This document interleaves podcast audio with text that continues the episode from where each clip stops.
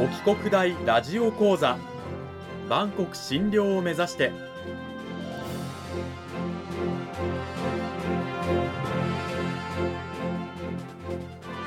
番組タイトルにある万国診療とは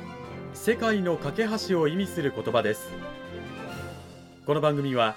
アジアの十字路に位置するここ沖縄にある沖縄国際大学で日々どのような研究や教育が行われているのかを発信していく番組です。案内人はラジオ沖縄アナウンサー小橋川響が務めます。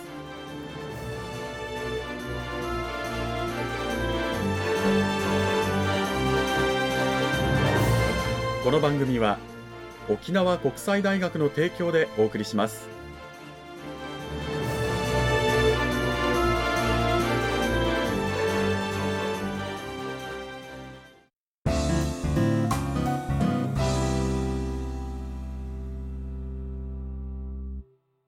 沖国大ラジオ講座今週も先週に引き続き沖縄国際大学産業情報学部産業情報学科の小戸悟先生を迎えてお送りします。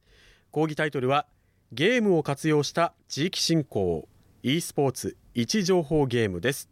小戸先生今週もよろしくお願いします。よろしくお願いします。さて今週の内容に入っていく前にまず私の方でですね軽く先週のおさらいをしたいと思います、まあ、先週は、まあ、e スポーツや位置情報ゲームは観光振興にどのように活用されてきたのかというこれまでのお話だったんですよね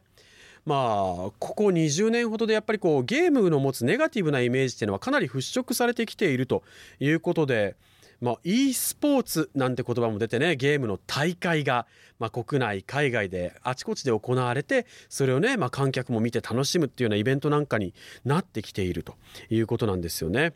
でその中でまあ位置情報ゲームの話が先週出ましてでこれはま GPS などを使って位置を特定することによって遊べるゲームなんですが、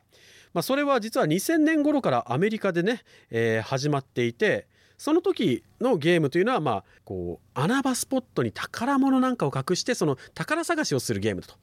で宝を隠す人がやっぱこう地元のねあまり観光客に知られていないようないいスポットに隠すもんですからそれを見つけた人があこんないい場所があるんだこんな素敵な場所があるんだということで一種のこう観光への影響信仰みたいなものもあったということなんですよね。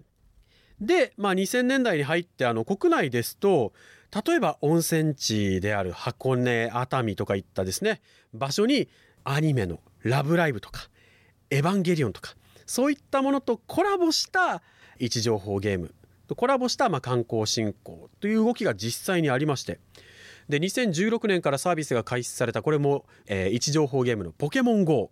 なんかだとねあの鳥取県となんと自治体とコラボして鳥取砂丘でのイベント開催して実際にこう人がたくさん訪れたということでこれはもうニュースとかにもね取り上げられたので記憶されている方もいるんじゃないかということなんですよね。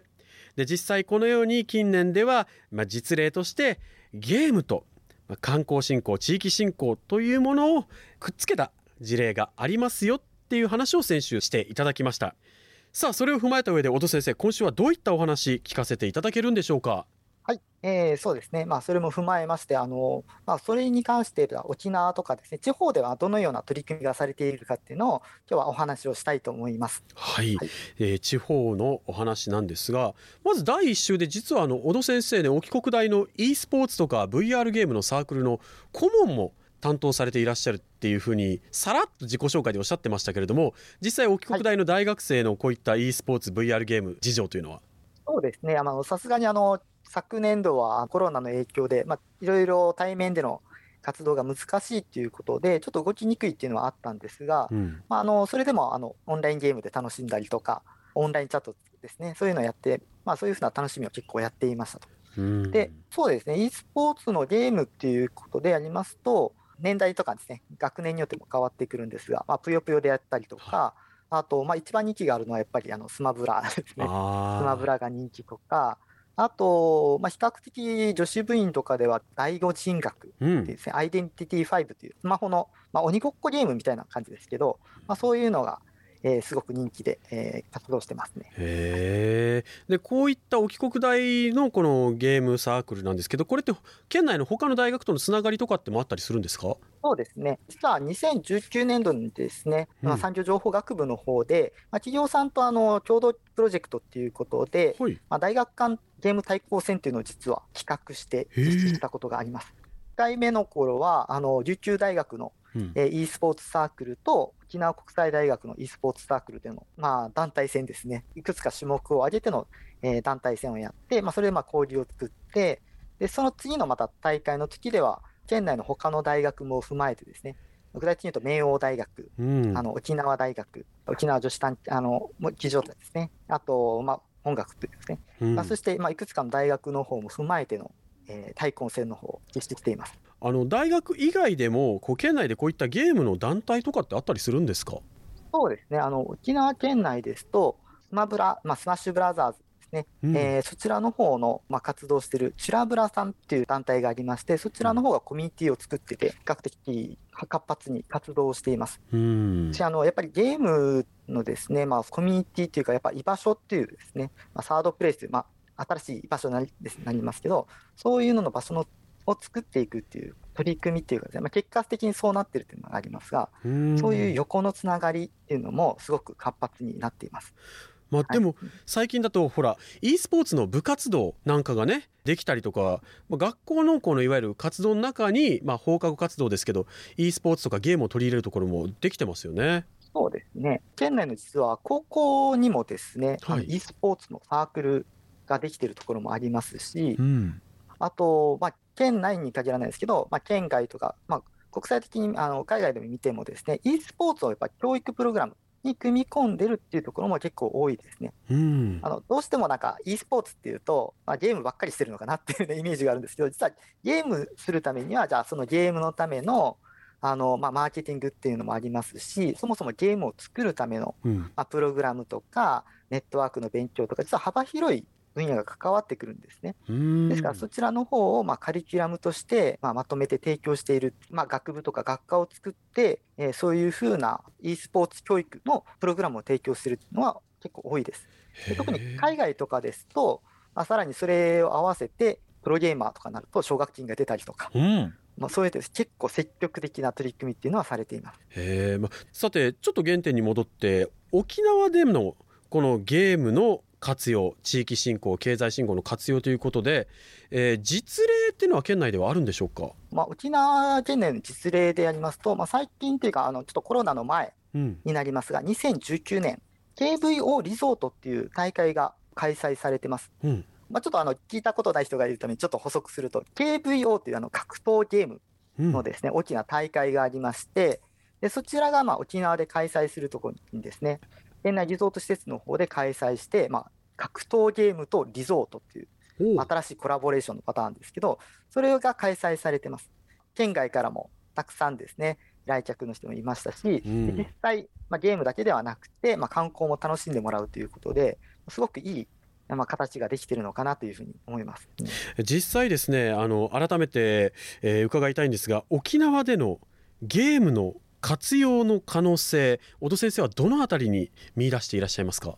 そうですね、あの沖縄での、えー、活用となりますと、やっぱり観光っていうのは結構大きいかなと思います。要するに、まあ、イベントとかって、まあ、沖縄ならではの、まあ、リゾートっていうね、えー、そういうのとコラボしての活用ということで、まあ、県外からですね、うん、の、まあ、招き入れる観光というのはすごく大きいかなと思います。うん、またあの実はそれ以外にもですねゲームとあの活用した教育とか、あと医療とか、えー、実はそういう取り組みも実は県内でも実は動いているのはいくつかあります。ですから実は単なるゲームと観光だけではなくて、いろいろやっぱ教育の分野とか、えー、医療の分野とかでも沖縄の方では取り組んでいるので、すごくそこら辺も興味深いところではあります。こうした大きなイベント、ゲーム関連のイベントを県内で開くときって、やっぱりこう、本土からプロゲーマーを招いたりとかあったりするんですけど、県内でのそういったったこう要請の動きといいますか、ね、ゲームに関してっていうのはあったりするんでしょうか？そうですね、あのまあ、沖縄県内の方でも、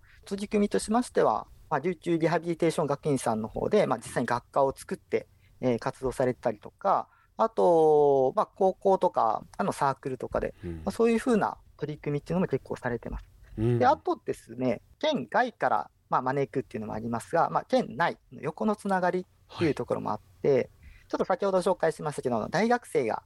あのまあ、ゲーム大会の,、ね、あのプロジェクトをやってるってありましたけど、うん、それも実はあの学生が企画とか運営っていうのも結構大きくやっているんですね。うん、ですから単なるゲームだけではなくて、そこら辺の、まあ、ネットワークの設定とか企画とかも含めて横のつながり、そういう幅の広い、まあ、単なるゲームだけではないですね。えー、展開っていうのもやっぱり見えてるっていうのがあります、沖縄県内でですね、はい、やっぱりこう地域間の団体、それからそれらのつながりといったコミュニティをもっと大切にしていくことによって、よりこう地域振興とかであったりとか、まあ、そういったものにいい影響を与えられるっていうふうにお考えなんでしょうか？そうですね。e スポーツとかゲームの方で今、ちょっと人気がありますから、じゃあ、それを大会開いたら、すぐ地域振興になるのかっていうと、やっぱりならないですね。うん、やっぱりそこに、まあ、携わっている地元の人っていうかね、関わっている人に、まあ、熱意がないとき、やっぱりそこのコミュニティが、まあ、ちゃんとあって、そこで取り組んでるっていうのがあってからの、そういうイベントが成功するっていうのがありますから、やっぱりコミュニティですね、このつながりっていうのは非常に大事なものだと思います、うん、そういった意味では、まあ、県内の、まあ、ゲームを活用した地域振興とか経済振興というのはまだまだ始まったばかりっていう感じなんですかね。そうですね、はい、うんこの時間は沖縄国際大学産業情報学部産業情報学科の小戸悟先生にお話を伺いました。小戸先生どうもありがとうございました。ありがとうございました。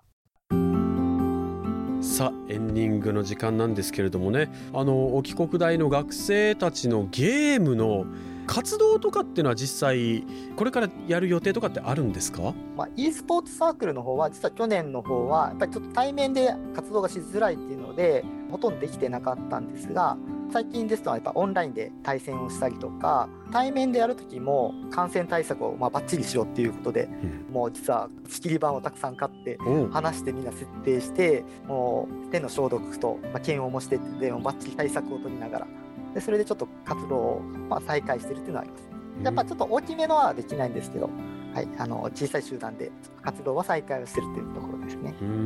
さあというわけでですね、まあ、いろんなゲームにも興味があるんだっていう方はですねこの沖国大の小戸悟先生の研究室のドアを叩いて「先生一緒にゲームの話をしましょう!」とやってもいいのかもしれません。2週にわたって沖縄国際大学産業情報学部産業情報学科から小戸悟先生にお話を伺いました。小戸先生2週にわたってどうもありがとうございました。ありがとうございました。